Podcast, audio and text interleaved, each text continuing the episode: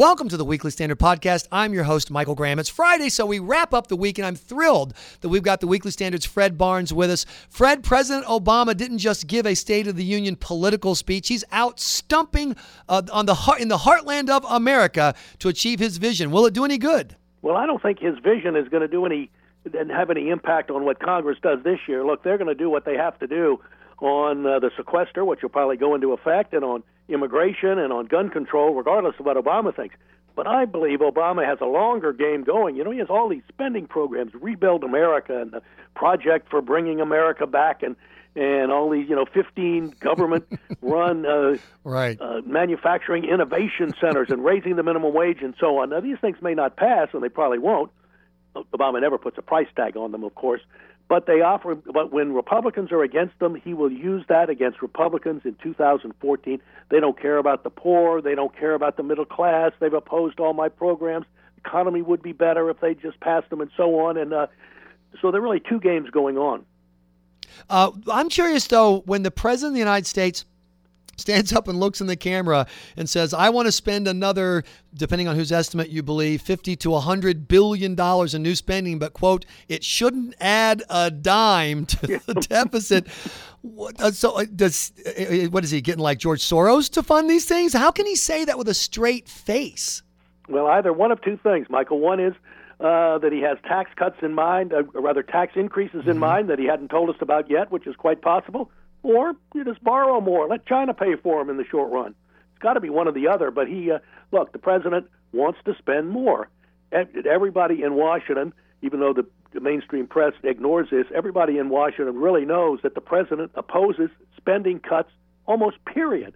Mm-hmm. Defense cuts, well, those are okay, but everything else, he doesn't want them. He pays lip service to doing things about the deficit. He thinks that uh, the national debt is a myth, basically, and so he wants to keep spending. This is why he's president. He thinks he can be the new FDR. He can get every get every uh, uh, program that's on, on the liberal right. wish list and, and enact it and leave town. And if there are any deficit and debt problems, well, let the let, let the next president worry. Let Hillary that. Clinton worry about that. Is that the plan, Fred Barnes? Yes, of course it is. Let me ask you though, uh, those of us in the reality-based community who actually do math, we see, for example, that not only did the U.S. have a uh, uh, negative growth in the fourth quarter, the mm-hmm. economy shrank in the fourth quarter, but the new news coming out of Europe that things are awful in southern Europe, not good in northern Europe. Germany, you know, struggling, which was the kind of the little engine that could. And so that means there's another our key trading market. They'll be buying less of our stuff. This is more downward pressure on the economy. Uh, the uh, tax hikes, downward pressure on the economy. When unemployment is still around 8% or more six months from now, is President Obama really going to be able to say, if only we had dug a deeper debt hole, if only we had taxed people even more? Well, that's not quite what he'll say, but uh, look, he's in effect, Michael, he's accepted a slow growth, high tax, relatively high unemployment economy, uh, but he's he can't say that. So instead, what he says is it's all the Republicans' fault. He had in his State of the Union, he went back to 2011, uh, noting that he had this American Jobs Act. Remember that thing? Mm-hmm. $400 billion to, uh, you know, uh, do a bunch of stuff that didn't right. work in, as a result of the earlier stimulus. And and that's why the economy isn't growing, and they're not, and the and Republicans don't want to create these 15 new manufacturing innovation centers. You right. know, this is it, it's all government in other words, Republicans won't let government have build a stronger economy, though you and I know that it it can't do that. But Fred anyway, Barnes, so. then you come to the point though where there's a now a track record.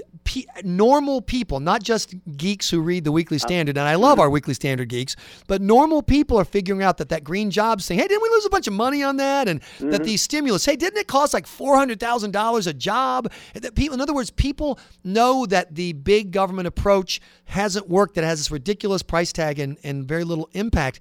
Why? Where are the Republicans? Why aren't the Republicans doing the math, connecting the dots, and showing people, look, he's tried. He tried it his way. It's been a fiasco.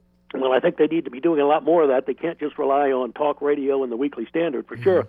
Uh, but Obama's counting on the public loving uh, government programs, wanting more of them. You know, this mm-hmm. is what they've concluded from the uh, verdict of the uh, uh, 2012 election.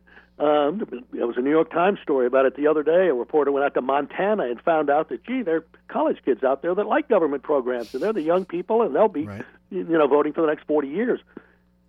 It, it, the idea here is that uh, the public is stupid, that they're not going to recognize that you don't get something for wow. nothing, that you can't continue to have these trillion dollar deficits paying for programs that don't work, mm-hmm.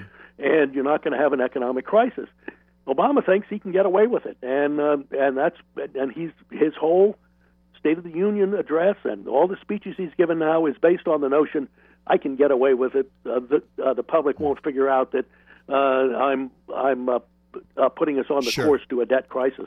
Uh, there's another story that uh, the Weekly Standard's been covering very closely and doing an outstanding job on, uh, unlike, alas, the mainstream media, and that is uh, uh, Chuck Hagel. His record leading up to these hearings, his terrible performance mm. in the mm-hmm. hearings, and now you had a vote to at least postpone the appointment of Chuck Hagel as Secretary of Defense.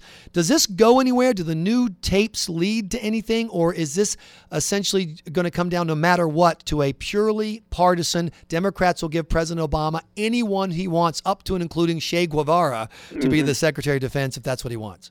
Uh, your pessimism, I think, is uh, is warranted. Uh, I mean, I'm still waiting, Michael, for a single Democrat to express serious qualms, much less opposition to Hagel. I mean, Hagel's performance uh, was one of was the single worst performance I've ever seen uh, by a witness in Washington, and I've seen some pretty bad ones. Mm. It, it was just terrible. I mean, it qualified him for oblivion. Uh, he ought to be run out of town. I mean, it was just incredible. And this guy's going to be defense secretary. But uh, look, Democrats are going to or have put themselves in this box that if Obama wants him, we want him, and so I'm still waiting for one, and and eventually, uh, all all that uh, Harry Reid needs in the Senate is one more Republican. You know, four of them uh, voted against cloture. He needs one more, and that will give uh, to vote with Democrats. That would give them 60 votes, and they'd be able to push Hagel through. But you know, time helps Republicans. Who knows what will materialize in the next few weeks before there's another vote? Uh, so um, it's not in the bag yet, but I'm still waiting for that first Democrat to break. And regular listeners of the Weekly Standard podcast have heard me ask this question probably mm-hmm. a dozen times already. Why Hagel? In other words, President Obama has plenty of people who are mm-hmm. more competent, more facile on their feet, and they share his fundamentally, you know, I'm not particularly pro military vision. What is the win for having Hagel, a guy that every Republican, it's certainly not bipartisanship, Republicans don't like him. Mm-hmm. What's the win?